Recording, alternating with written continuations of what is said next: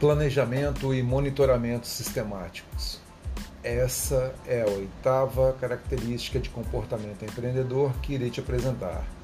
Eu sou o professor Roberto Franklin e você está na Escola de Negócios.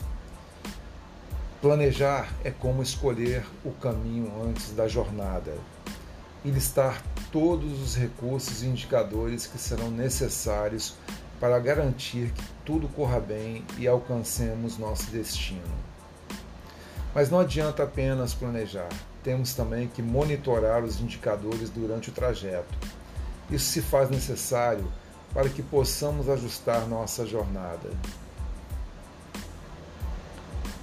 O empreendedor planeja dividindo tarefas de grande porte em subtarefas com prazo definido e procura manter e atualizar os registros financeiros nas tomadas de decisões. Além disso, revisa seus planos considerando os resultados obtidos e as mudanças de ambiente externo e internos.